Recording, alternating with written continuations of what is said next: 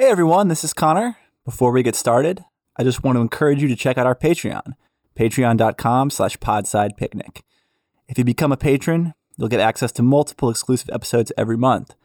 And you can also join our patrons-only Discord chat, where Pete and I talk informally with the Podside Picnic community. So if you like the show, go ahead and check us out at patreon.com/podsidepicnic. Thanks.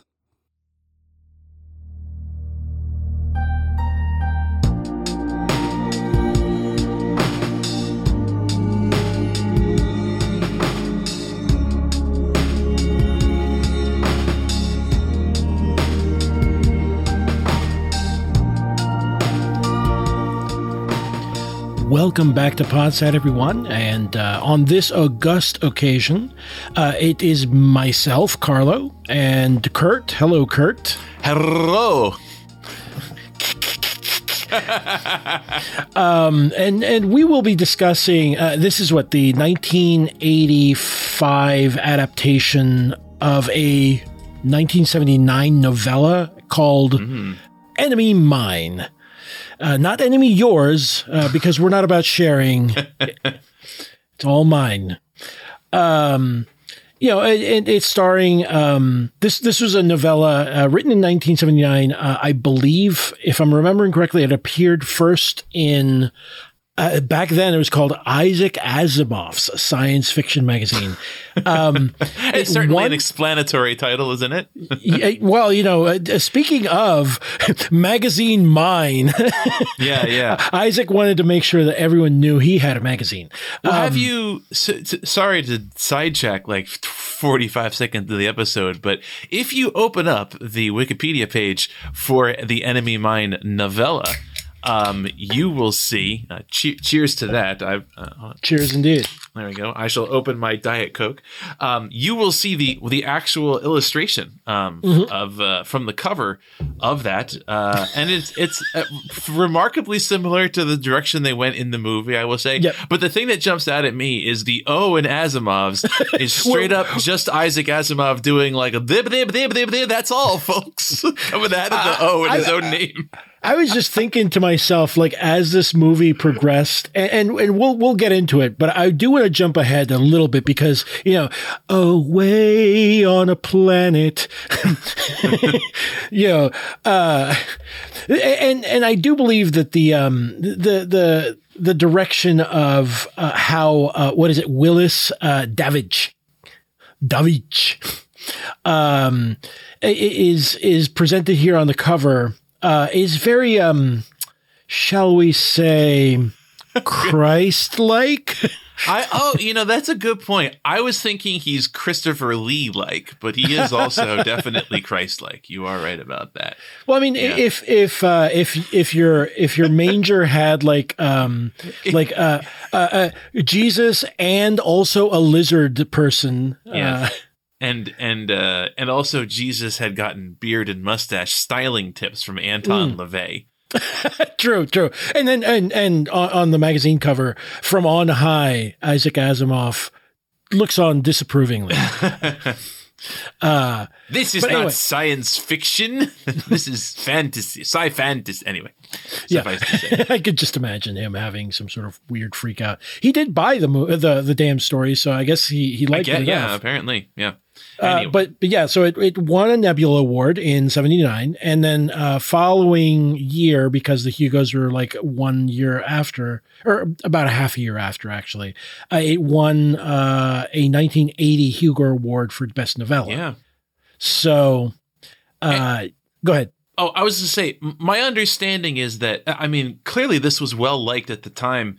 But I forget if it was you or maybe it was Pete who told me this, that apparently, or like maybe I read it somewhere else, but apparently like within a few years, people kind of looked down on this novella as being kind of like stereotypical of the stuff that was winning at the time, and was kind of then, pretty rapidly seen as like passé within, by like the end of the 80s. Oh, so it was Hope Punk. Okay. Yeah. Well, I think, this is, It's interesting to think about this in the context of, like, you know, winning the 1979 Nebula and the 1980 Hugo, because, you know, 79 and 80, you know, I don't know if this was apparent at the time, but a whole lot of stuff was about to change in sci-fi and fantasy, both. And this definitely feels like the structure of the story. This, if you told me that this won the 1967 Nebula, I would believe you.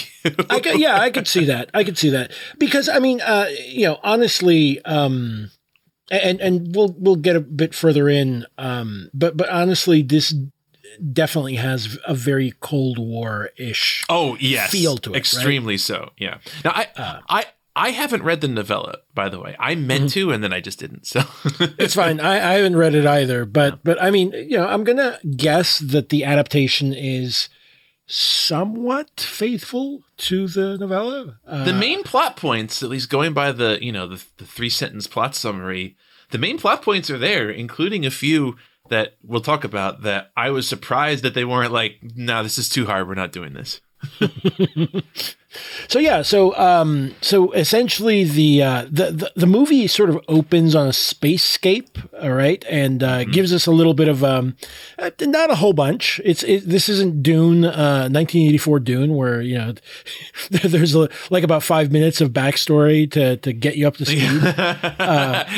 You know what they say, beginnings are a delicate time.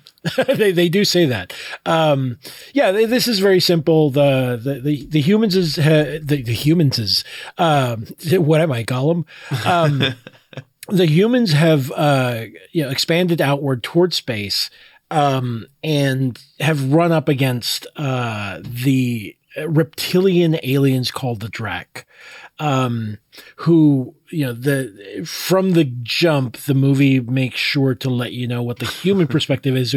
They have squatters' rights. I loved that. I loved that term, squatters' rights. It's like, because it does perfectly capture, like, I think the movie starts out somewhat heavy-handedly being like, maybe the humans aren't really the good guys. It's like pretty clear from are we the baddies? Yeah. And when they say like, oh, this alien just says they have squatters' rights on this planet, which suggests, of course, that they are living there. Yes, exactly. And right. Humans are like, whoa, who put all these aliens on this alien planet? What the hell? Look, we humans made our human laws, and you should not be here. Yeah.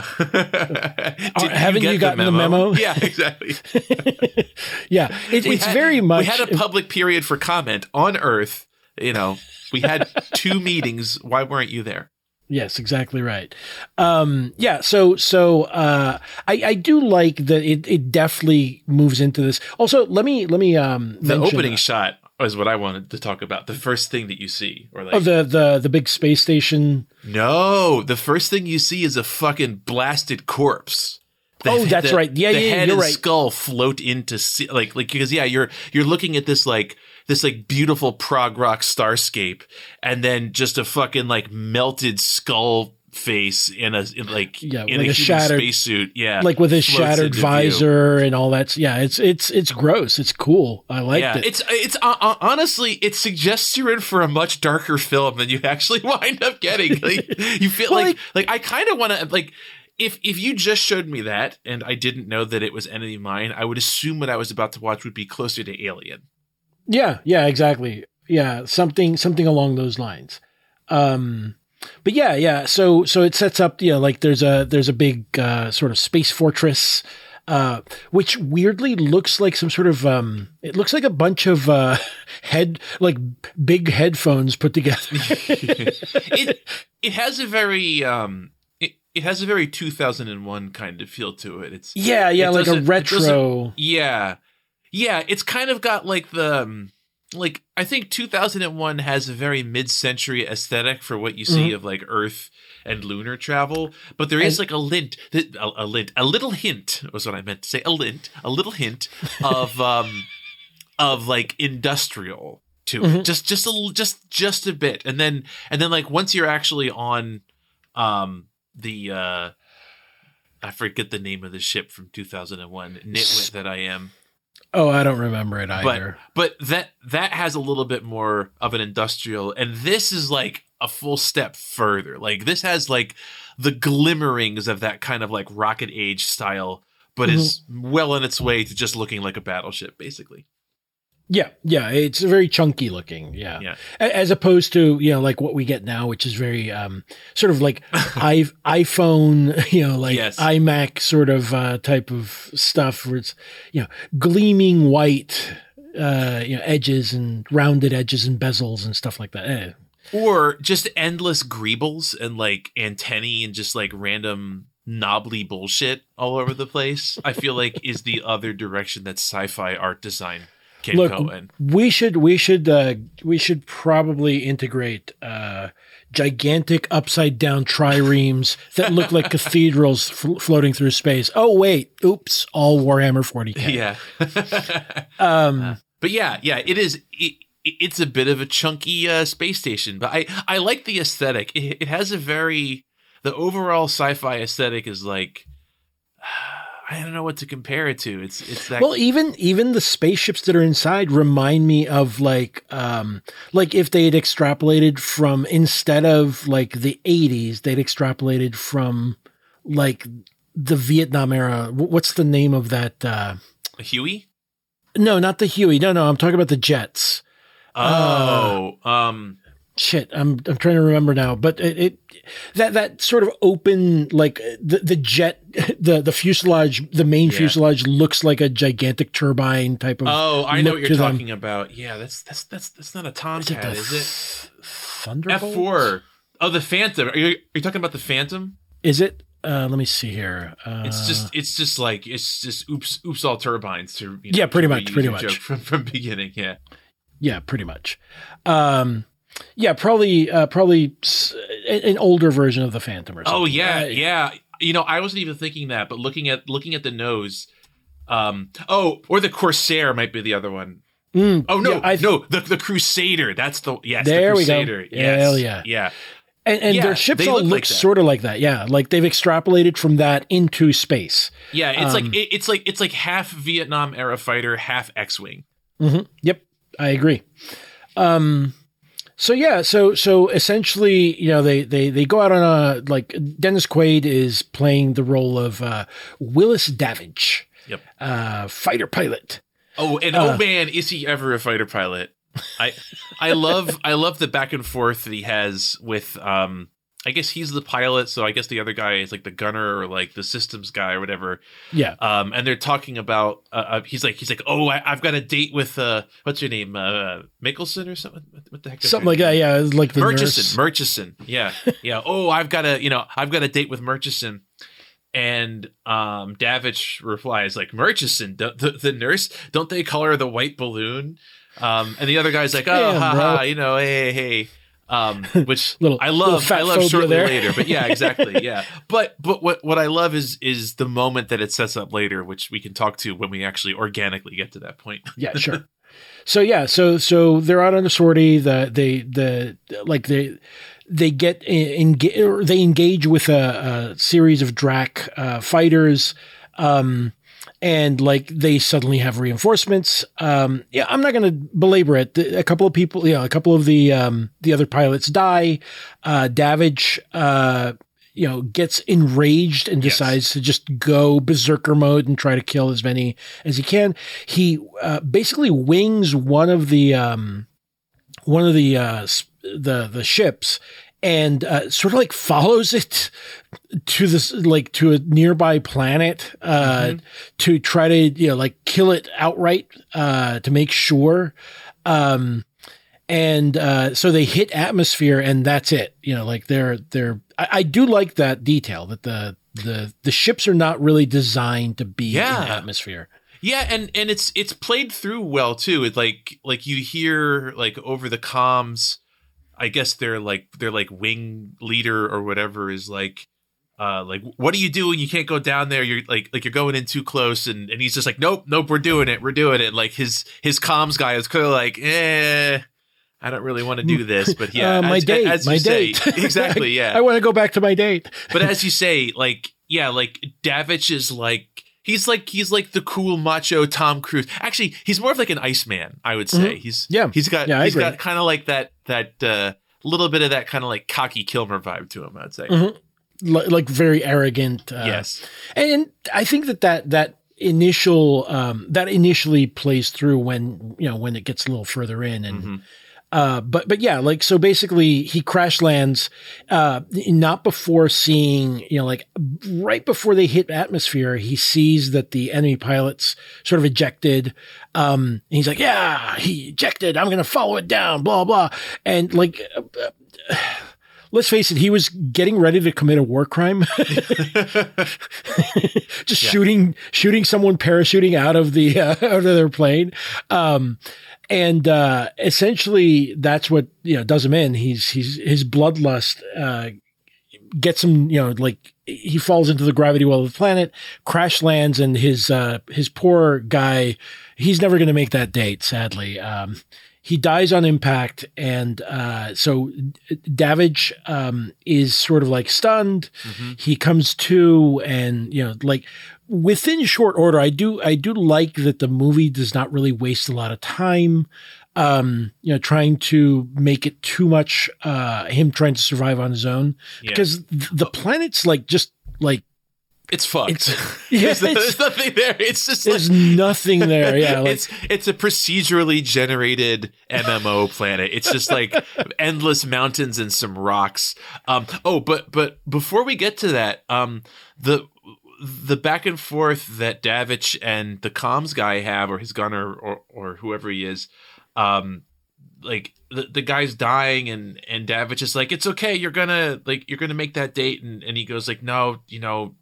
When you get back, you can't call Murchison the White Balloon anymore. It hurts your feelings. And don't let any of the other guys call her that. And it's not played up like a joke. And I mm-hmm. thought it was an interesting humanizing moment, because it immediately sets up the fact that Davich himself is like he's like a bit more of a jackass even. Mm-hmm. Than the other humans. Mm-hmm.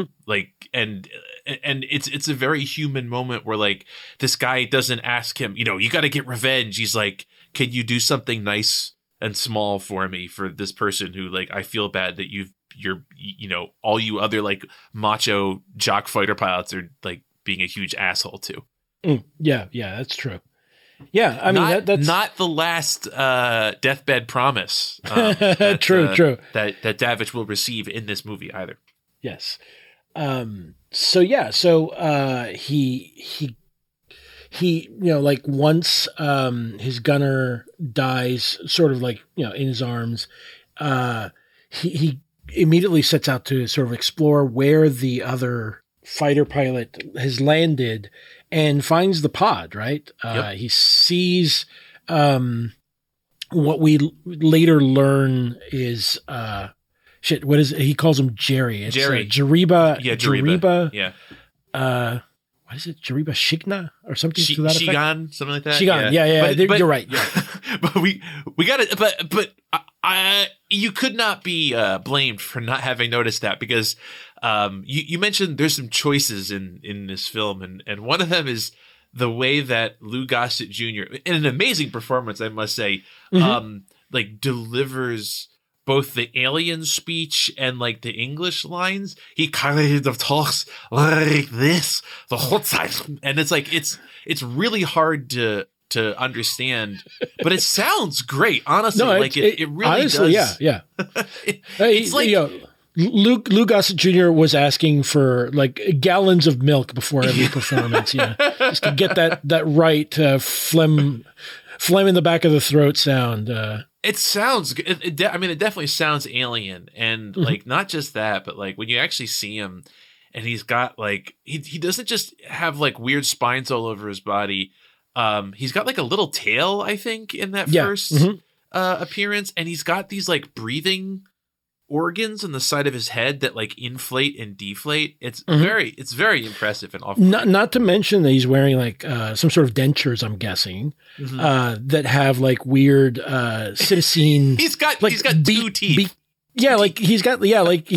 But they're like beak-like almost, right? It's very, very strange. Like it's It's truly to his credit that as the movie progresses, like really they took pains to make him look very off-putting, but he delivers in his performance, physical and sort of verbal and everything else is just so good that you can't help but be won over. And more or less at the same pace that that Davidge is. I'm not giving anything away here. This isn't, obviously this is, like the way that this is structured is essentially, they have to figure out how to survive together on this hell planet. He does have a tail, and he sees him like he's like on this like he's on the edge of this crater almost, where there's at the bottom, there's a pool of just fetid looking water that's gathered at the bottom of this crater. And he sees Jeriba, initially like swimming in this water. And like you said, he has like this little, like almost a sleestack tail, right? And he's such an asshole. He's like, I'm going to get him.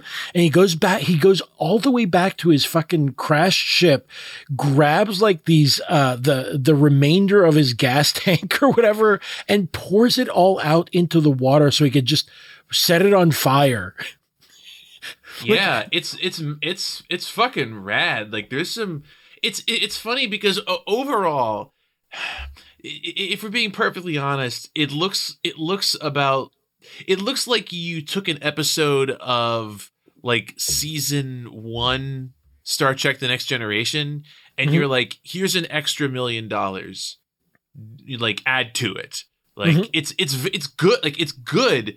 There's a lot of like fire effects. There's so many fucking like little explosions and stuff. But it looks like a very well funded 1980s TV. Sci-fi. I mean, absolutely. Like this all the entire planet. I forget the name of the fucking planet they're on. I don't even know if they ever... Fyrin, I think it's called. Yeah. It just look. It completely looks like a soundstage. Yeah. Well, I mean, apparently they filmed a bunch of it in, I'm trying to remember the original filming, because we can talk about this later. The original filming was in Iceland and Budapest. I guess it's still, they filmed a bunch of it on like in like the Canary Islands as well. And then I guess they did a bunch more on sound stages, but all those like outside, those outside like shots with like the mountains in the background are in a national park on the Canary Islands, apparently on the island of Lanzarote. Okay, well now we know. I mean, Iceland would feel correct given that. You just point in a direction. There's probably some lava field where it looks like a complete different planet or something. But yeah, there is like you said. I think that's spot on. I don't know. It helps me buy into it because it actually looks. I don't know how to explain it. It's this thing where there's just enough fakiness and just enough realism that there's buy-in, and everything's taken seriously. Like this isn't, they're not like winking at the camera or anything like that. So no, I agree completely. It's funny because like it looks like you filmed on an actual other planet, like which is to say, like if you've ever looked at the newest images from Mars, it doesn't look super impressive. It would look very bad actually if you were to use it as Mars in a movie, right? Because it doesn't look Mars does not look Mars like enough, and so like this probably looks fairly close to what a barren volcanically active world would look like, but as a result it has both a realness to it, and it's like it's both a little bit underwhelming but at the same time like crunchy and believable. Mm-hmm. Yeah. So it's funny because the first contact is completely first face-to-face contact that Davidge and and Jeriba have zapped, right? Well, he pours all that fuel onto the surface of the water while Jeriba's swimming in it. He's like, "I got you now, motherfucker." You know, he doesn't say motherfucker, you sucker, I got you. And he lights it up, and Jeriba's just like sort of like gets out at the opposite end of the pool. He's like, "The fuck is wrong with this guy?" Yeah. And what happens is that Davidge takes that opportunity to sort of like jump down and run over, run around the edges of the crater. He sees his gun. And exactly, grabs his gun, but the gun is sadly is protected. Yeah. It's like completely zaps him, like he's just like being slowly electrocuted. Yeah, it goes on for quite some time. Like he's just standing there just getting zapped over and over and over again while Jeriba is able to like walk all the way around the lake. You like leisurely walk over. And granted, to his credit, like he's the one that's being aggressed upon. Yes. And he's just like, he looks at him and he's like, kicks him off so that he breaks contact. Mm-hmm. And then he takes him prisoner. Yeah, that's it. I do find it funny that he made him eat a slug, though. Oh my god, that's so fucking gross. The slug eating is so okay. So it's both gross and confusing. Like one thing, this is not the sort of film that it is. But if you were going to scrutinize this on like hard science fiction terms, where are they getting food from? They show them worrying about food like very briefly, and then they're just like, oh yeah, food. They're just getting it. Don't worry about it. Yeah, I think it's one of those things where it's like in a lesser movie, it would stand out a lot more because it's like, well, you need to shoot the aliens in their weak spot, and you do it once, and then everyone suddenly has like fucking perfect aim, and you're like, what the fuck? Yeah. Whereas here, it is a consideration, but then it sort of fades into the background because the main sort of story is Jeriba and Davidge trying to sort of like come to terms with, they need to figure out how to cooperate. Mm-hmm. I have to say though, I do like the first attempt to communicate where Davidge is hungry and he's watching Jeriba eat his slug, and he looks at him and goes, hey, I'm hungry. Hey, I'm hungry. And of course, Jeriba doesn't speak English and has no idea what he's saying. So he just kind of like ignores him. And then Davidge gets his attention again, and he starts kind of like smacking his lips, like trying to, to kind of mime eating because like his hands are tied up, so he can't use his hands. And Jeriba eats the worm and then goes nom, nom, nom, nom, nom, and then burps loud. Like he just like makes the face back at him. Yeah. Well, he says food, nom, nom, nom, nom. Yeah. And Jeriba just like looks at him and like looks askance at him and goes like, food. Mm-hmm. It's so funny. It's just great. It's real, and it's not supposed to be like super. Like it's not I don't know. It comes across as comedic, but it's a sensible chuckle. It's a sensible chuckle. Yeah. But I enjoyed it a lot. I'm sorry. When he does eat the worm, that worm prop is so gross looking. It looks nasty. It's so slimy. I'm sure it was made out of some kind of like weird gelatin. Yeah, probably. Dennis Quaid. But yeah, like I think the issue is that it definitely is not like an effect. It's actually something, and it's like covered in like some gross coating or something. It's like just looks disgusting, and it's yellow. Yeah, and in yellow, and then obviously it's got heft because my man Davidge just deep throats half of it. He chomps it. He's like, yeah, I'm fucking eating. I'm sorry, dude. I'm eating all this worm. He's like, he eats like half of it. He like puts half of it in his mouth. It's like, wow. Okay. Commitment to the bit. Thank God that it was actually something edible. Well, that's that's the thing that's like, again, it's like it's making a show of like, well, how do they survive? But at the same time, like the biggest question is, it's like again, this isn't hard sci-fi where they're like, well, can you eat the alien, you know, wildlife, or is it all toxic? It's like, no, of course you can eat it, idiot. Mm-hmm. You bash it on the head and then you eat it. Yeah, exactly. It's the Galaxy Quest, you know. Exactly, yeah. Yeah, you take off the helmet. It's like, you could... It's breathable to me. Yeah. we should probably do Galaxy Quest at some point. But, oh, definitely. But anyway. But yeah, like eventually, like, they... I don't remember too much because I think it moves... Like, the movie starts to shift here towards that... You know, that goal, right? The dramatic goal of like, yeah. Well, Davidge and Jeriba are starting to figure things out together. Yeah. Well, I think the point that the movie turns on is this idea that like the planet is just too hostile to keep up this bullshit. So mm-hmm. like there's a part where they're just like sleeping outside, and all of a sudden just like thousands of meteorites start falling all around them, like on mm-hmm. fire, exploding.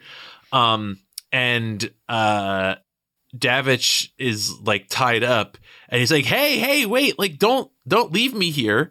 And so Jeriba just comes back and basically just like cuts one of his main bindings and runs off. And from that point on, he doesn't really make any further attempt from what I can recall.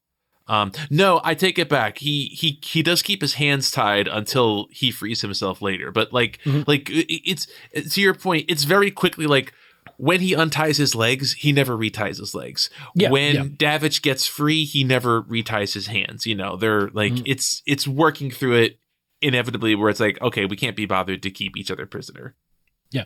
Well, and I think that the, one of the things that wins, wins him over, Jeriba over, is the fact that Davidge has like this plan, right? Quote unquote, yes. Plan to protect them from the meteorites. And that this is another sensible chuckle moment where he spends all like an entire day just building like, and let me just step back a moment and make clear to anyone who hasn't watched this movie, the trees here are dead trees. They're like fossilized trees.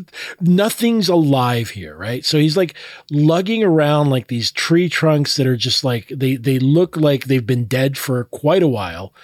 And he makes like this little shack and builds, and builds a frame, and then he piles stones. He's like, look, it's sturdy. It would protect us from the meteorites, right? And so by this time, I think Jeriba's picked up a couple of words, or just is mimicking what he says. He's like, yeah, look, sturdy. And he sort of like kicks the door frame and steps back. And suddenly, like, there's a beat and the entire thing just like collapses, starts yes. like avalanching and then collapses under its own weight. And he's like, yes, sturdy. Yeah. I doesn't he say that it looks like shit too? Yes, I think, he does. I think that, yeah, like Jeriba just goes like shit or something. Yeah. And it's funny because like, we talked about this in the 13th Warrior, episode where like it's kind of a problem to a certain type of movie to just have it where like, well, they can't just not understand each other the whole time. I think to another kind of movie, they'd be like, oh, this is intriguing. This actually gives us a lot to work with. But in kind of like a broad, I would say, just post Star Wars, family appropriate mass media, sci-fi film that's not trying to like explore what the nature of communication is.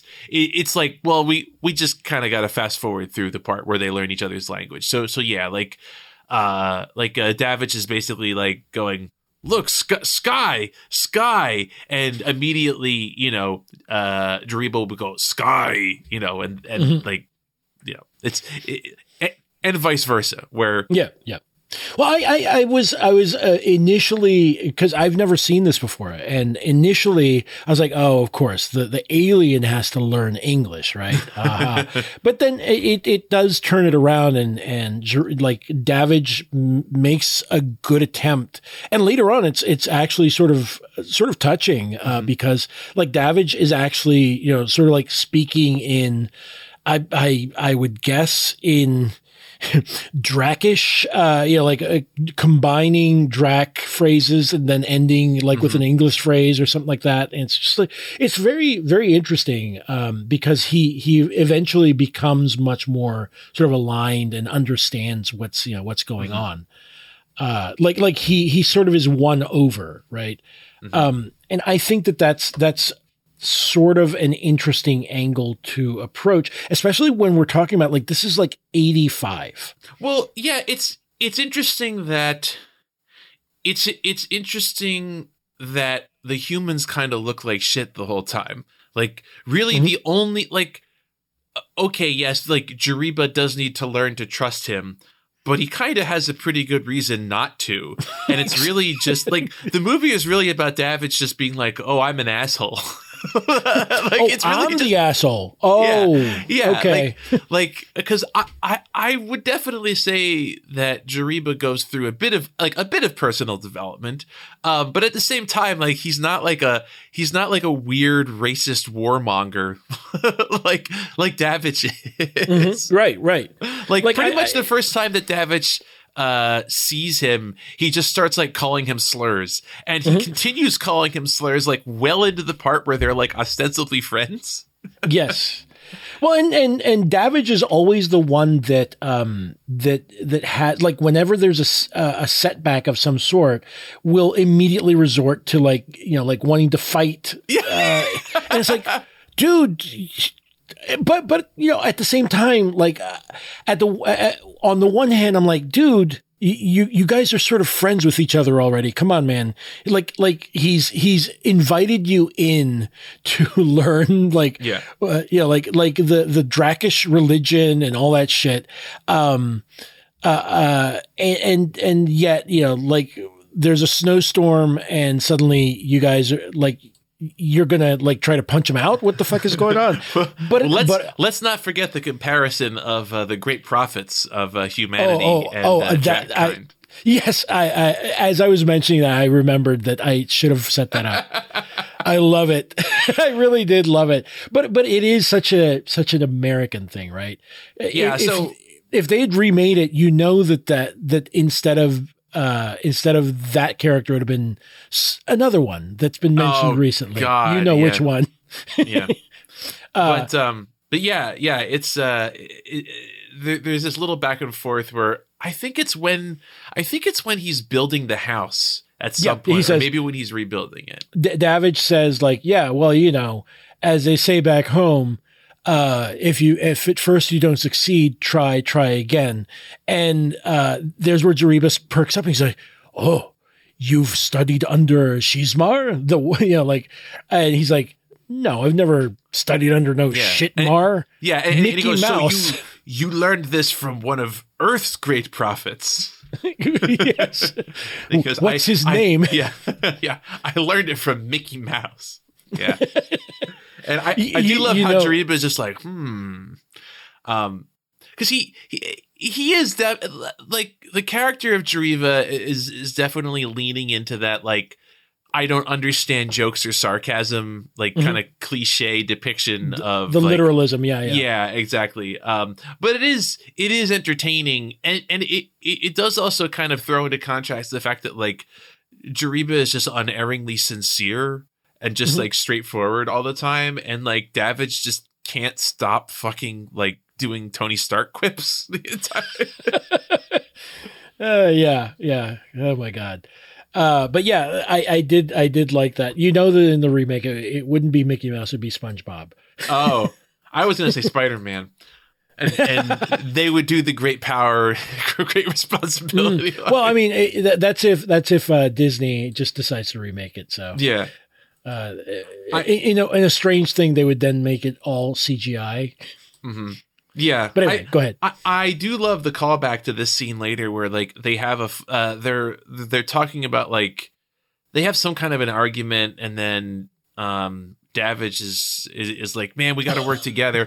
And what it comes down to is that Davidge apologizes for insulting, like, the prophet Shizmar, and Jeriba very sincerely apologizes for insulting the great prophet Mickey Mouse. Well, yeah, he says, well, you know, come on, man. When I said what I said about Shizmar, you know, I didn't mean it. Yeah. And Jeriba says, oh, I didn't mean it about Mickey Mouse either. Yeah. Yeah. He's like, I was wrong. I was wrong to say that. Oh my God. Jeriba did a no growth on Mickey Mouse. Yeah. But yeah, I love, like, there's moments of, like, yeah, it's not a comedy, and it is at times, like, gut-wrenchingly sincere, but, like, the jokes are, like, fairly funny, I would say. And sort of, yeah, they sort of are drawn from the actual events that are happening. Yeah.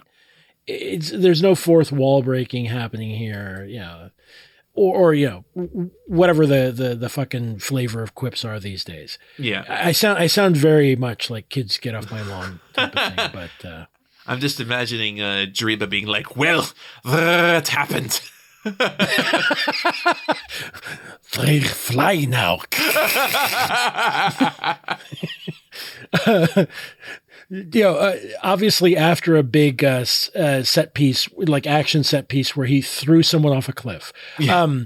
But anyway, yeah. So do we have anything before we fast forward a little bit towards what we find out? There's wait. There is one thing before we find out why. Well, there's the snake creature, right? There's the snake creature. So I thought it was more like an antlion creature. But it is, right. Or like an anglerfish type creature, yeah, where they've got, yeah, there's this weird creature, very Sarlacc-like, which lives at, like, the bottom. Legally distinct Sarlacc, yes. Excuse me. Well, I mean, this was before the Sarlacc, I believe. Yeah, yeah, this was a couple years. I mean, in any case, I think it's probably a standard thing to be afraid of things that sort of under the ground. I'm sorry. In. This is 2 years after this. 2 years after Return of the Jedi. So okay, fair plausibly enough. It is just Return of the Jedi. Yeah. Could be. I don't know. But yeah, I love that, and the weird little, like, turtle type creature that, which seems to be like a costume put on top of, like, a remote controlled car or something. It's great. It's great. Whatever it is. Yeah. Yeah, it's like a turbo snail type. Yeah, it's like actually like a turbo limpet. Yes. Actually, yes. There we go. And they find out later on that the turbo limpets, actually, their shells are hard enough that even the great Sarlacc, legally distinct, thank you, is unable to eat them. So that's where they have, like, their, you know, Davidge has eureka moment. He's like, the meteorites, we can build a hut with these, and they do, and it's lighter, and it you know, it actually is structurally sound and all that good stuff. But yeah, at a certain point, Davidge is like, if we stay here, we're going to kill each other. I'm going insane. Like, I need to go exploring. And Jeriba's like, well, I can't go. And so Davidge kind of wanders off and travels. He does discover something quite interesting, which is he finds, I think it's a Pepsi can. Specifically, a future Pepsi can. Yes, a future Pepsi can that's, like, too weird. It looks like one of those it's hourglass shaped. What's that pomegranate juice? A pom. It looks like a bottle of pom. Like Pom Wow and Pepsi merger happened. But yeah, and he basically realizes that what he's looking at is, like, a trash heap from these scavengers who are essentially illegal miners who take Drac slaves and use them as like slave labor. Well, he finds a Drac skull. Yes, in, like, a midden pile, basically. Mm-hmm. Yeah. And he sort of like there's a little bit of a voiceover to give us, like, information on the scavengers, which, you know, like you just said, you know, they're basically they're not they're illegally like strip mining and doing like mining operations, but the like himself and like the whole military apparatus turns a blind eye towards it, which I think is an interesting sort of admission, right? Because it sort of gives you a nod towards, well, okay, this is, you know, like the empire doesn't necessarily have to just be, you know, like military force. They can also have like, essentially these are, you know, what you would call privateers, right? Exactly. Yeah. Another point where it's like, oh, humans are the bad. Like by this point, Jeriba has pretty much directly called out like, no, like you guys are running around trying to conquer everything. People already live on all these planets. And you're like, oh, but they're ours, you know. And then, yeah, you find out that, like, what's a little bit of slavery between friends, you know? If it serves our purposes, hey, well, you know, it's fine. It is interesting that, like, that the humans find slavery of Dract to be distasteful or unethical. Like, it's not that they think that it's okay. It's that they're like, well, this is... in the context of war, this is fine. We're just kind of going to not really pay attention to exactly like you said. It's like, well, they're privateers, kind of. We're not like, we don't support their activity, but we also don't really have a problem. Yeah, they don't have an official stance. Exactly. Is the thing. And that is the official stance to then let them continue to do that. Because I think it makes me think of the whole thing that was in Starship Troopers, remember? The space Mormons were the ones that gave the sort of like the pretext for them to land on the planet to, quote, save them. And so, you know, that's how you start hostilities. So yeah, like I think that, you know, to be fair, like if a scavenger operation were to be, say, bombed or under threat, I'm sure that somebody would suddenly find it in their interest to perhaps save them. Yeah. Anyway, yeah, that's neither here nor there because the movie doesn't really deal with that. It just simply paints them as sort of like a different and distinct arm of the same sort of human conquest that's happening. Yeah, it's very it's just text that Earth is like an expansionist imperial power, basically. It's not even it's not even implied. They're like, they don't say, they never quite come right out and have Davich be like, "Oh, we're conquerors." Stealing people's land, you know, but he basically by this point, even he is like, okay, yeah, this is, I don't really have much of a leg to stand on. Specifically once Jeriba's like, we've lived on some of these planets for 1,000 years before you came and like kicked people off of them. Yeah. And I think that that's an interesting, like, again, this is like a something that's coming out in 1985 the middle of like the Reagan administration, you know, where it's hoorah, you know, America first and all that good stuff. And you're essentially having a movie that is, like you're saying, in the text of it is saying, yeah, guess what, motherfuckers, the frontier suddenly came to you. Yes. We made the frontier and now we're contesting it with you because you're part of it. And you might even say it's the tools of empire returning to the metropole. What? What? No way. But yeah, I also liked that he is, when Davich comes back after like being away, he went on walkabout. He came back and like when he's asked directly by Jeriba, you know, what did you find? He's like, oh, nothing. But like in a sort of like a shady way, like he doesn't really want to talk about it. Yeah, I would say at this point it's ambiguous whether he's like it could be because Davich is like, I need to get along with this guy. I better not remind him that we take, you know, Drac as slaves. That's probably not going to improve our relationship. Or on the other hand, like maybe he doesn't want, like it's also plausible at this point. He's like, well, maybe he doesn't just like he kind of respects him a little bit at least and doesn't want him to think less of, less of him, or he doesn't want to scare him. He doesn't want to freak him out. So. Right. Well, I think the way I took it was that he was sort of ashamed. Yeah, exactly. Yeah.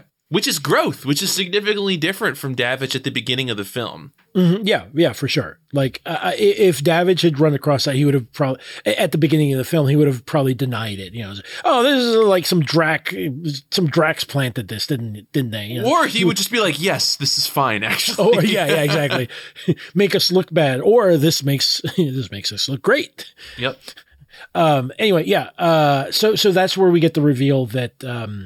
That Jeriba is pregnant. Mm-hmm.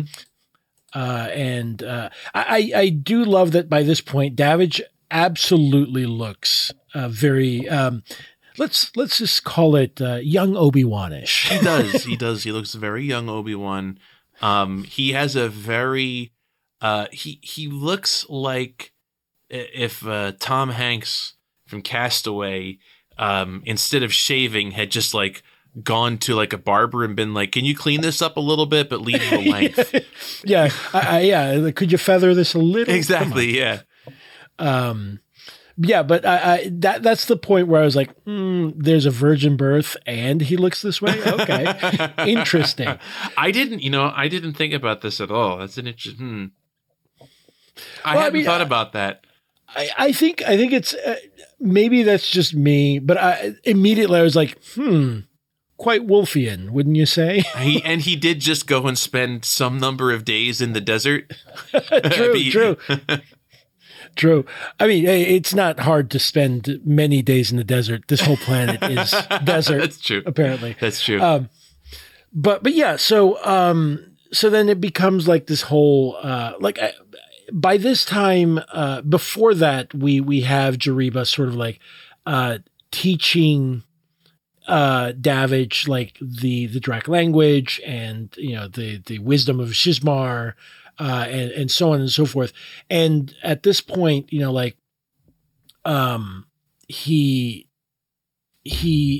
need to move because the fucking Sarlacc came back. Yeah, it just busts in underneath their tent or their pile of carcasses. Yep.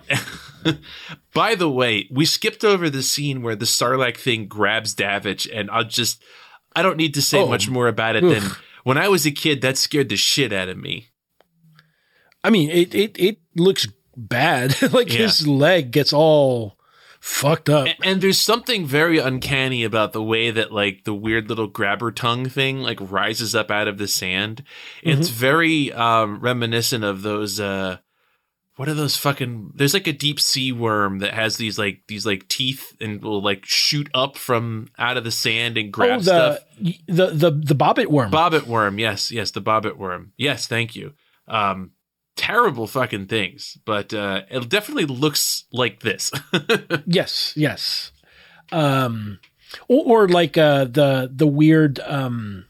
weird paddle tentacle that a squid may have. Oh yeah, very much so. You're right. But yeah, it just fucking macerates his fucking leg. And, that's another sequence where Jeriba basically slowly nurses Davidge back to health. But yeah, suffice to say, it comes back for seconds. Or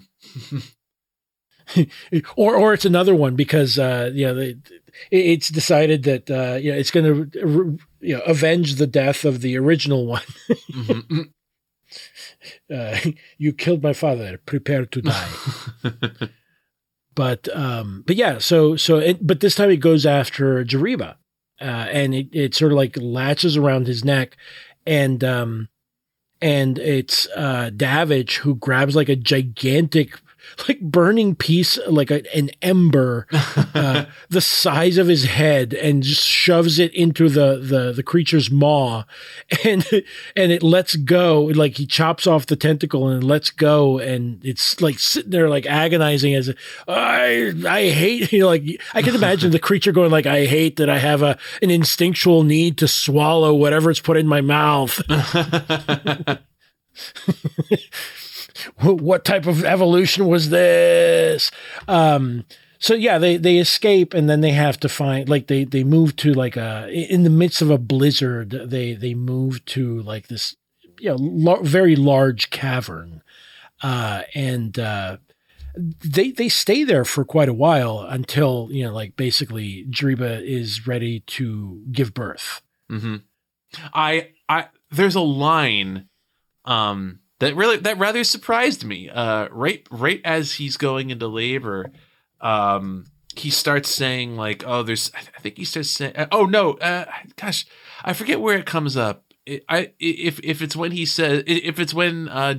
Jeriba says like there's something wrong, but Davich says, "Well, it's fine, you know, women always get nervous before labor," and Jeriba says, "I am not a woman." And then Davich says, "Well, pregnant people then. Pregnant people." Yes. Always. I was like, "Whoa, the movie's woke." It's got the woke mind virus. It got the woke mind virus. It comes from space. Yeah, but I was surprised by it. I was like, wow, I didn't expect the film. I honestly was surprised by that, because it's like, wow, okay, yeah. 1985, we had this down already. Yeah, if the racist Earth fighter pilot can get this right, I mean, come on, guys, it's not that hard. Someone hasn't been reading their Shizmar. Or Mickey Mouse, for that matter. Or Mickey Mouse. Anyway, I actually sort of liked before you know the Jeriba is like, you know, there's something wrong with the pregnancy. He's like making like these little pants. Oh yeah. He's like, I love this. Zammis. And I was like, wait, is that like the Drac word for pajamas? Pajamas, yeah, Zammis. And he's like, then it becomes clear that Zammis is the name that he's chosen for his you know, his offspring, or their offspring, or its offspring. The issue then becomes, you know, like, well, you know, Jeriba wants to teach Davich like his lineage. Oh, I love this. I really love that. And Davich is like, you know, trying to, it's like, it's such a, I just found it such like an American thing where he's like, well, he could only go back to his grandma and grandpa. If any further than that, he doesn't remember shit, and, you know? And to be fair, Jeriba makes fun of him for that and is like, that's a very thin lineage. And he goes, yeah, I guess it is kind of thin. But at the same time, like, I thought it was touching that Jeriba is like, no, like this genuinely is a great honor that you've told me about your parents, Carl and Dolores. And, you know, and it's, I don't know, there's this aspect of, I think one of the things that wins over the character of Davich is that like Jeriba is so unerringly sincere. So like to Davich, he's like, oh yeah, I'm just telling you about my stupid, goofy parents. And Jeriba's like, no, like this is a great honor. You've told me about your family. Like, thank you for telling me about about your family, Davich. And it's like, oh, like he's a nice guy, and he's sincere all the time, whereas all that Davich can do is be like ironic and joke about stuff. Right. And I think that he himself didn't think, you know, like Davich himself didn't think that his family was much of anything. Exactly. Right? Yeah, exactly. And, you know, but to have it reflected back to him and repeated back to him as like sort of like with honorifics makes him sort of like, yeah, like you said, it sort of opens his eyes to his own past, right? His own lineage. And therefore, once he can, like, it's, what is the phrase that he, that Jeriba says from Shizmar is like, you know, to show the enemy love. Oh, yeah, yeah. Do not, you know, even if the enemy gives you, you know, like is violent towards you, you know, try to show them love, because that is what will win them over. And honestly, that's what he's doing here, right? He's reflecting and repeating back to Davich his own lineage with the love that he himself should have had when he sort of announced or gave their names. And part of it is that, you know, like Davich being an American, you know, doesn't think much of his own family. or doesn't think that they're very important, or, you know, like they haven't made a bunch of money, or, you know, his grandpa was a farmer. Maybe he doesn't remember very well, and his grandma cooked. That's all he knows, you know? And so he sort of devalued his own lineage, and Jeriba's there to sort of like say, no, this is your lineage. You should find it precious. And therefore Davidge, seeing it that way, learns to appreciate it, and therefore is ready to receive Jeriba's lineage, right? To sing to the Holy Council on Dracon. Yes. Yeah. That I love that note that they introduce when they have this conversation, which is, like to become part of Drac society, you have to appear before the council and repeat your entire lineage back to like the founding of Drac culture. And they don't say what will happen if you don't do this, or if you can't do this. But it certainly seems to it establishes who you are, or the legitimacy of your personhood, or like who you are as an individual, where you came from within Drac culture, which is again, like it's just one of those sci-fi culture touches that I think is it can be easy to feel cheap if it's not used for anything, to be like, oh well, this group of space aliens does this, and these ones do this. They have a ritual feast once a year called Kahula, whatever it is. But like the fact that there is a touch of that, this is then mined for pathos, and that they try to make you, the audience, then care about it later, I think makes it a much more adorable and humanizing, to use an ironic turn of phrase, touch that it might be in a different sci-fi movie, to be clear. Yeah. Well, I also think that it to your point, it humanizes them precisely, right? Because we have our own birth rituals, right? That then we need to find out, like, who's the mother, who's the father, who's the official, like who's going to be the stand-in. Like if you're baptized, you need to have a godmother and a godfather, and so on and so forth. At least in Catholic tradition, I don't know what happens in anything else, but like, many of our own religions have a similar sort of like. It's not even a rite of passage, because that happens later. It's simply, who are you? Where did you come from? Who is your daddy, and what does he do? Yes. Yes, indeed. But yeah, like, and to be fair, I thought that this was where the movie was moving into its third act, right? Where basically he gives birth. That's it. But no. Sadly, Jeriba does have something very wrong happen, and dies giving birth. And but not before he disconcertingly says to Davidge, "You must open me." And Davidge is like, "Ah," and like, "No, absolutely not." And he's like, "No, like you have to swear." to take care of this child." And Davidge is like, and also you have to cut me open. I can say yes to the first thing. Wait, hold on. What's the second thing again? So after Jeriba passes, he's able to sort of like dig into the body cavity and pull out, and props to really the production team, for really capturing, like they must have really gotten a newborn baby on set, because, all newborn babies look sort of lizard-like. I'm sorry.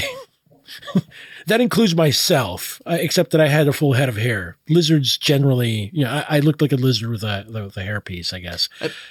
The alien baby looks good. It's a good-looking prop. It's got like, I assume it's a prop and not a baby. I have to assume that you cannot legally put latex prosthetics all over it. Like, a 3-month-old. I'm sure it's a hand puppet, and it's Dennis Quaid's arm that you see is a fake arm. I was almost expecting it at a later date. It's like I was expecting it to pop open its eyes and go like, "Not the mama." But yeah, like. when Zammis is a little bit more grown, and I love that they do a fade to black, and the voiceover is like, of course, the Drac don't, what was it? The Drac don't have normal human growth. Yeah, whatever. Yeah. They grow just a little bit faster than humans. Yeah, something like that. And like the child actor that they used, poor kid, he had a bunch of prosthetics on his face too, is adorable. I gotta admit, he's great. I believe his name is Bumper Robinson or Robertson, maybe. Yeah, I think you're right. And he does. He's done a lot of voice work. He's done a whole lot of. If you've ever seen like the DC animated universe shorts and films, he's done voice work in a few of those, among other things. And some Transformers and so on. So he's still kicking around in the industry. I think he does. I think he comports himself quite well in this film. Mm-hmm. Yeah, yeah. I thought he did rather well for himself, honestly. Mm-hmm. But yeah, like then this is the weirdest turn that this movie takes, because suddenly you get, like I mentioned right at the beginning, this is very much Away in the Manger. And then it turns into John Brown. Well, it's like, what the fuck? Yeah. There's a couple things before it becomes, yes, John Brown, as you say. John Brown, who, God, you're right. It is a Christ thing, because he even comes back from the dead. I forgot about that. You're right. But there's a really great scene. Well, it becomes a very good scene, but there's a very weird scene where he's like, I'm going to teach you to play football. Oh, yeah, yeah. The other scene that's touching, actually, before we get to that, is where he's trying to get the Drac Zammis to eat. And he's like, all we've got are these like nutrient bars. People, you cannot give solid food to a newborn, whether they're human or Drac. Davich like mimes chewing on a piece, and then he goes, oh, like I can, and he basically like baby birds him, where he like, mm-hmm. he chews the food and then puts it in his mouth. But anyway, once he's grown up, he's like, oh, I'm going to teach you to play football. And the thing that killed me was not the actual football, which is funny, but the fact that he puts like a big football jersey number on the back of Zammis's like jumpsuit in like tape or paint or something. He writes like a big 19 on his back.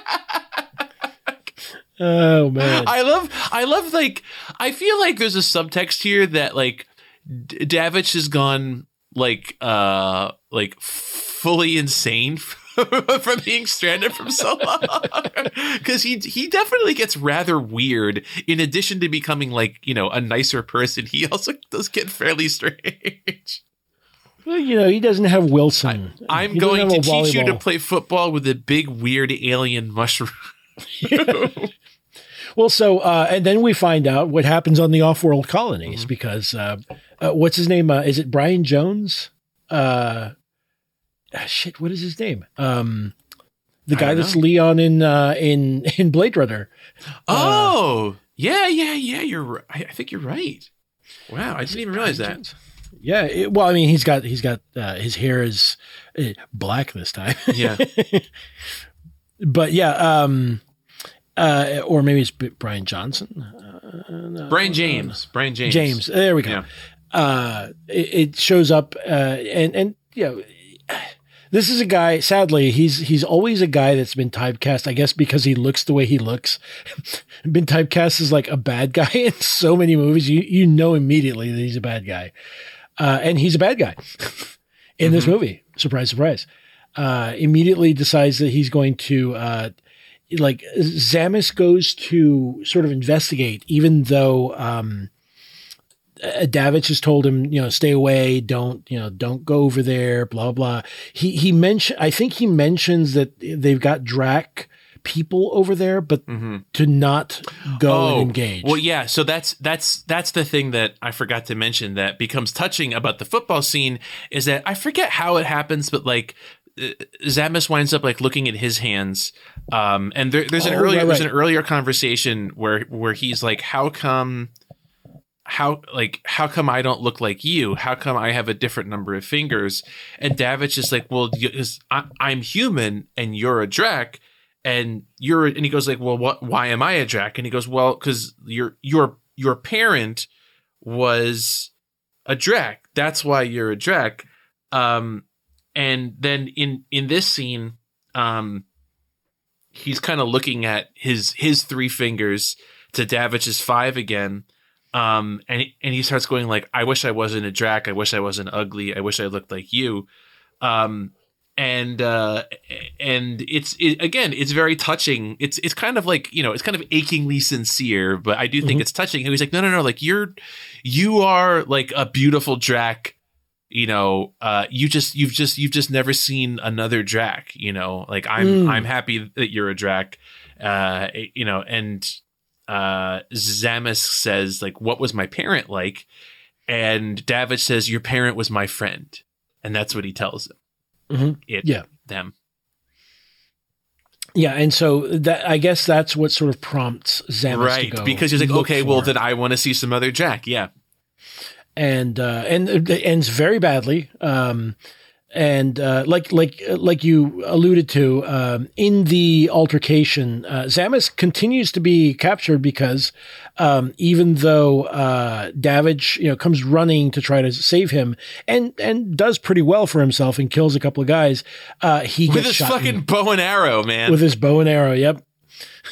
But he gets shot and in one of the most darkly funny scenes in this entire movie, like Brazil level absurd, you get another shot from space of the space, like the space fortress or whatever, and there's like a weird wreath, and you hear like the voiceover, you know, is basically like some sort of eulogizing tape recorded eulogizing thing. It's great. And they have like these bodies on a conveyor belt and they just push a button and they drop out into space and they drop a wreath after them too. It's just, I was like sitting there going like, what movie does this actually belong to? But yeah, it's because very this strange. One, it's very strange, but I loved it. It's wonderful. Yeah. It's very Starship Troopers, very Verhoeven Starship Troopers, where it's like, oh, these are the baddies. They're bad guys. And then as you get the interior shot, you hear that the recordings go, he starts garbling. He's like, God damn it, this fucking thing, you know, this damn thing is messing up again. Turn it off. Okay, like, hold on. And in the process, like basically they come across a body that does not have the tags displayed prominently on the outside of the body bag. So they have to open it and surprise, surprise, it's Davich. And they think that they notice he's got like a little chain around his neck. He's like, oh, there's his tags. And it's actually the little Shizmar text that he's been given instead of, and that's where he comes back to life and grabs the motherfucker by the throat. It's great. I love it. It's like a more aggressive version of Robin Williams in Jumanji. Going, what year is it? Exploding up out of his space coffin. I also love that you get the shot immediately. It's sort of like almost a smash cut of him, like on a little space stretcher, automated space stretcher, just zooming down the corridors. I have forgotten. I always forget how much you actually see of like the human alliance or whatever it's called. Like starships, like there's like in my mind, I don't think anybody ever really talks about like the space combat parts of this film or like the military parts of this film. You would get the impression that it takes place basically only on the planet, but there's a fair, like they clearly spent a fair chunk of change on like the space station sets and like the models and stuff. And like, it looks good for what little you see of it.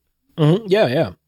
Yeah, and I do love like the glimpses you get because it does sort of show how like in the design aspects, it does sort of show you how utilitarian everything is. Yep. To the point that now you have a conveyor belt. Yeah. So that you could, you know, just like press a button and like give everyone their last rites. It's sort of almost automated. Some harried technician is just like pressing a button, like, press play on the eulogy, press the button to open the trapdoor. This is it. Are they serving meatloaf in the cafeteria again today? God damn it. Anyway, so then we get this this whole sequence where he's sort of like Davidge is back. He gets a haircut. He's back to regulations, baby.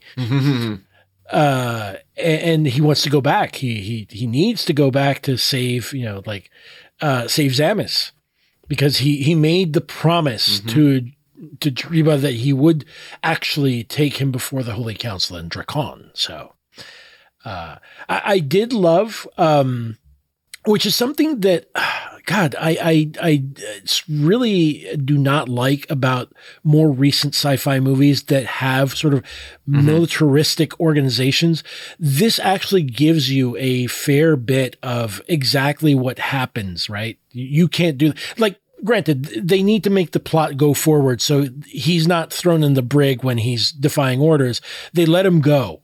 They let him go to the ships and the hangar bay, but like everyone's like telling him, no, you can't, you cannot, you are not given permission to exit the hangar bay, you know, and there's, you know, like obviously there's an implication that there's consequences to be had if he defies orders anymore, and he just blows. He blows the hangar doors open. Like, oh, did you let me into this spaceship that's fully armed and operational? Yeah, it is. It's a cool little bit, and yeah, it's. I love how they're like they're not sure. Like, has he defected to the Drac? Like, why is this guy like he can talk the Drac language? He's got one of their holy books on him. I do like the immediate suspicion that he's treated with, just the fact that he like, and also the fact that he like sees Drac as like somewhat human seems is probably also like an alarm bell. Like, what's wrong with this guy? He's not racist anymore. Look, we spent $15 million trying to make him racist through boot camp and training. Look, so anyway, yeah, he flies back down to the planet. Sorry, I'm just thinking about Armageddon being like, it's easier to train racists to be astronauts than to train astronauts to be racists. I'm sorry. My mind went to boot camp. It's just like basically you do push-ups and you have to like sound off slurs every time you complete a push-up, you know? Yeah. Anyway. Yeah. I mean, it's, I don't know that it's too far off the mark, especially in the 80s. But anyway, I would say that this is where it transitions into John Brown returns back to Harper's planet. Yeah. Because like this whole sequence, like he basically just goes down with the intent to like just demolish this mining operation. It's great. I loved it. Yeah. And he just fucking goes in blasting. Yep. Yep, he knows what he needs to do. He's just he goes from Robinson Crusoe to John Rambo, basically. Yeah, yeah. So and it's you know there's a couple of harrowing sequences where they just like throws like Brian Jameson's character Jameson, right? Character just like tosses him into like the different smelter contraptions that are like on a conveyor belt, and you're like, Jesus Christ, he just really wants to fucking kill this kid. Yeah, I did not really shed a tear when he himself gets shot and falls into a smelting pot, you know, full of what I would imagine is supposed to be, you know, like molten metal or ore or something like that. It looks a little too watery, but you know, I did not see it. I pretend I do not see.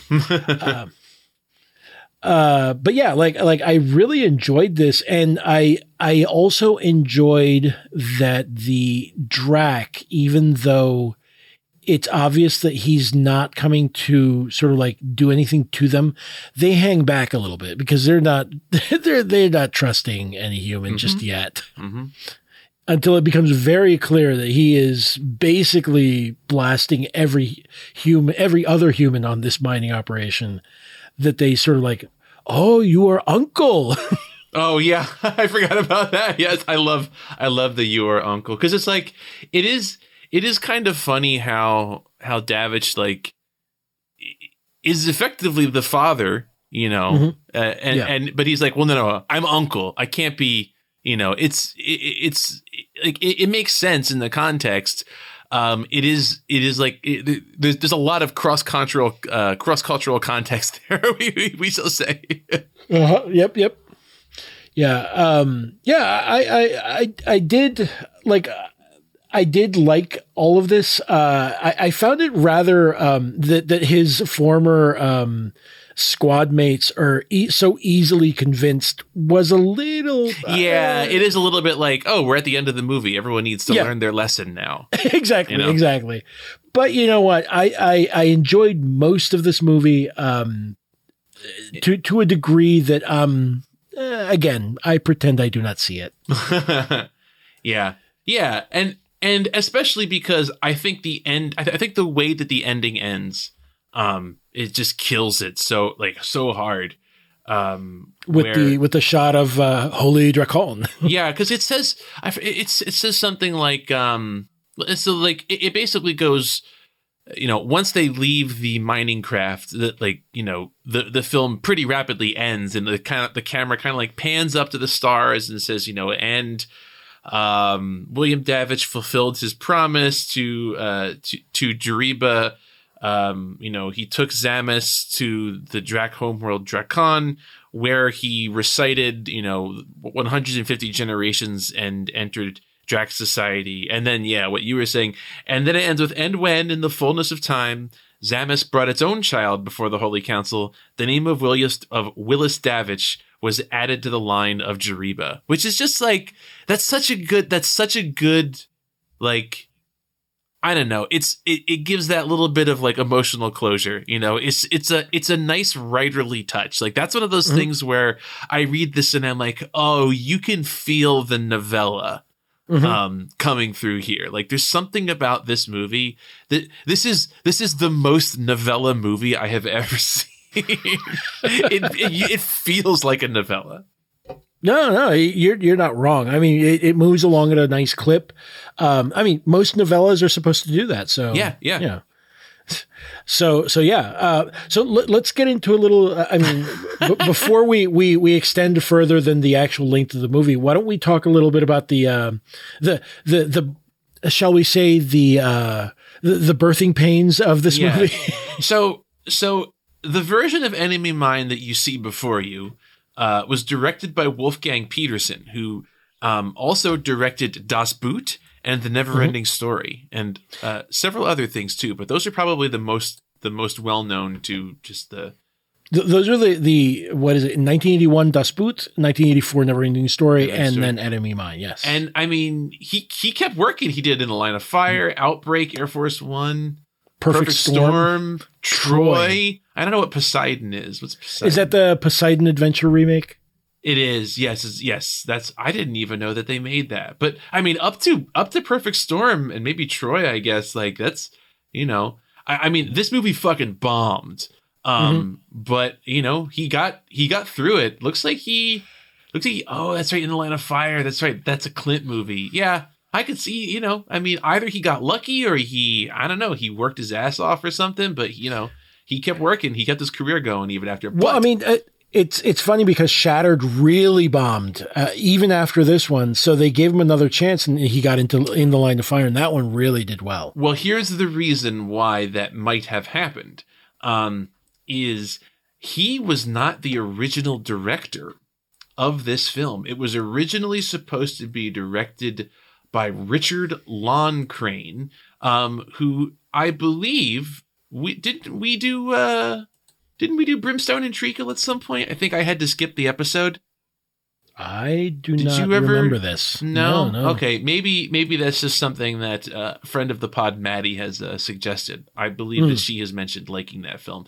But Richard Loncraine was supposed to direct it and basically spent like $15 to $20 million shooting completely unusable footage. Basically, according to Lou Gossett Jr., the original director, Richard Loncraine, was like, okay, so we're going to shoot in Iceland, and we're going to use this particular guy for the prosthetics. And apparently, first of all, Lou Gossett Jr.'s makeup, like original makeup design, looked terrible. I couldn't even find pictures of it online, but they basically said that it looked like sub-Star Trek. And also, apparently, like, due to the weather, they were never able to film in any of the parts of Iceland that look like other planets. So they were just kind of like it literally just looked like somebody in a really bad costume running around like a regular ass landscape. And after 7 or 8 weeks of filming, they were like, okay, I'm sorry, like, you are absolutely not succeeding at making this movie. Like, you're out of here, basically. And they approached Wolfgang Petersen, who turned it down and said, first of all, I don't like sci-fi. And second of all, I don't want to clean up somebody else's mess. And then I guess he was persuaded to read the script, and was attracted to kind of like the sentimentality, and kind of like the interpersonal side of the story. And so he agreed to come in and basically reshoot the whole movie. He threw out all of the original footage. He threw out the costume design. So basically anything that was shot in that first 7 or 8 weeks, completely thrown out. And so it's plausible to me that comes across not as failing with the movie, but maybe that's like doing a solid, you know, and doing your best. And it's like, maybe they're like, okay, you know what? You did turn it around and you made something that it bombed, but hey, you know, you came into a ship that had already set sail effectively. Yeah. Did you notice who the screenplay was by? No, I did not.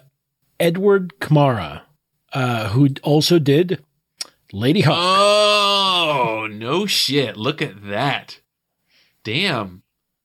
Yeah, it's pretty good. Also, Dragon, the Bruce Lee story, Merlin, the miniseries. I don't recognize a lot of the other ones after that, but also, I guess, producer on the original British House of Cards. Oh, wow. Speaking of connections to other films. Oh, no. I'm sorry. I'm sorry. That is a different. I'm sorry. That is not the House of Cards that we know. It is a different. Oh, it's a different House of Cards. Okay. Yes. It's just as Tommy Lee Jones, and I was like, no, Tommy Lee Jones isn't British. Huh. Yeah.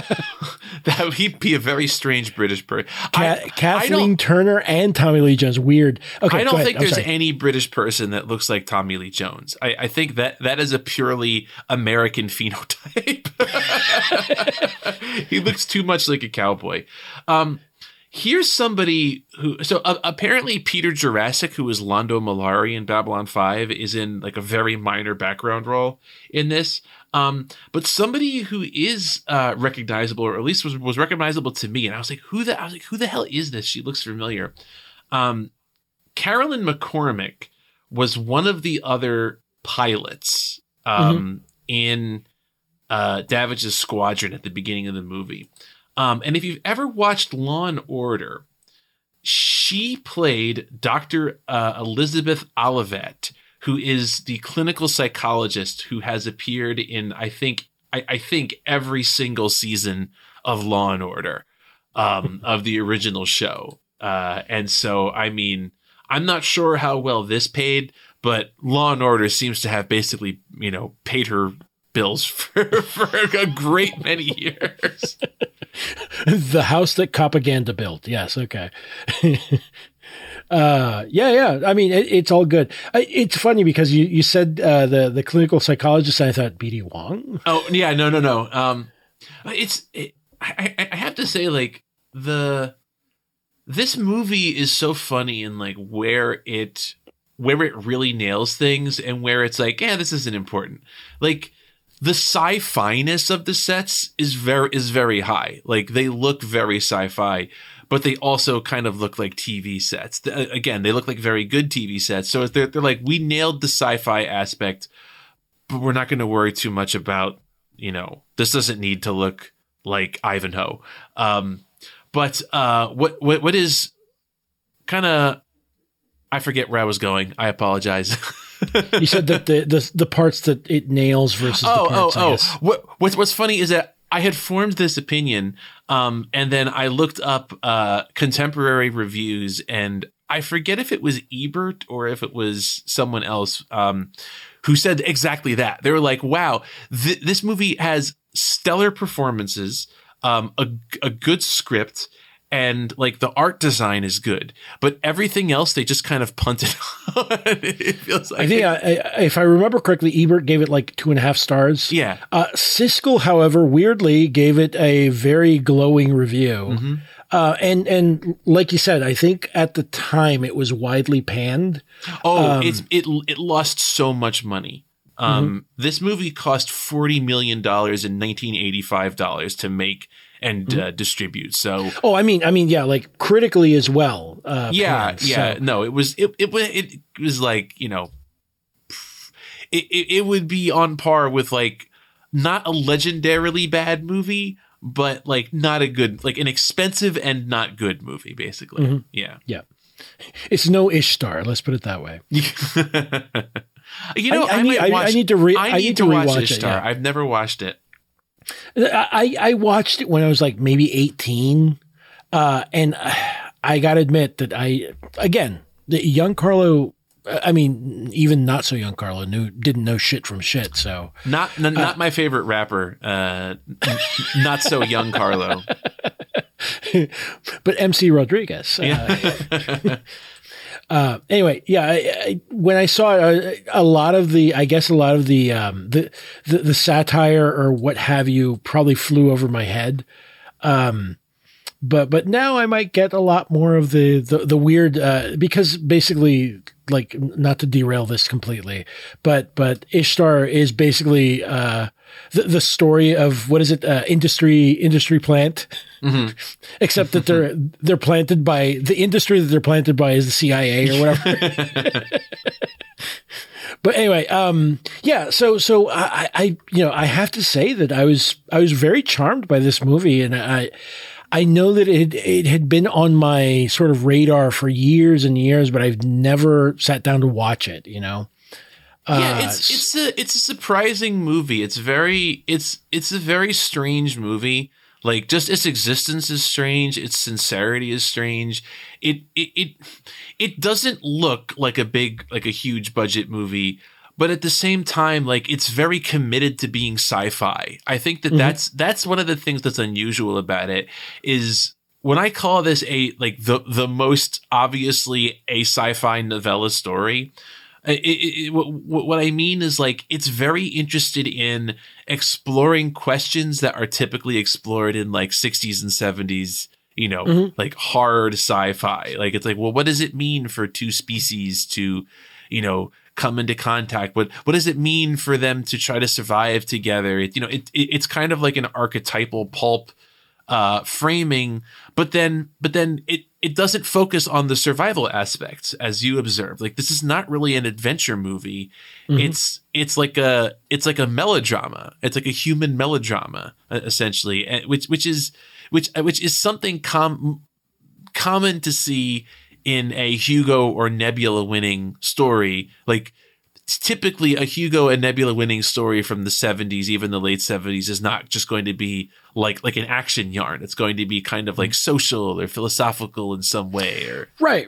And to be fair, like I mentioned it earlier, I stand by it. I do feel like this, you know, we see it through a different lens now, right? But like if you didn't know anything about, you know, the moment this came out, this very much feels like, you know, sort of like this Cold War, like how do these two opposing mm-hmm. powers, you know, get together? How can they work together? You know, and mm-hmm. blah, blah. And I, but also I find it really sort of, like if it's in the original novella, then kudos, man. Barry Longyear, you nailed it, because he, you know, like if it is in the original novella, that it's like very much like, well, you know, it's Away in a Manger, you know, morphs into John Brown, you know, like rebellion type of thing. Well, then, yeah, hell yeah, go for it. I like it. Well, this is a, you know, honestly, this is a very. What's his name? Edward John Stark, novel. Oh, you're talking about Lee Brackett's. Yeah, Lee Brackett's. Conan the Barbarian in Space. Yeah, because basically every single one of those stories, and probably fully half of all stories that she ever wrote, involves some kind of like enslaved alien species and a human who starts off either opposed to them or doesn't care. And then it's like, wait, I have to liberate these people from, you know, the tyranny of humankind. It's like a very Lee Brackett type story, frankly. Yeah, I could see that. Yeah, because it is very much like the themes here are very interested in, you know, what exactly are, you know, the borders of what is the frontier? What is the border of it? What happens if we impose a frontier without sort of even checking to see if there are people there, you know, because it's essentially the area of space that the Drac occupies is sort of like on paper rendered terra nullis, you know? Right. So, exactly. So you're fine. Go ahead, explore and conquer and do everything. And if you find anyone there, just blast them because they don't belong there. Mm-hmm. It's ours. Oh, here's an interesting point.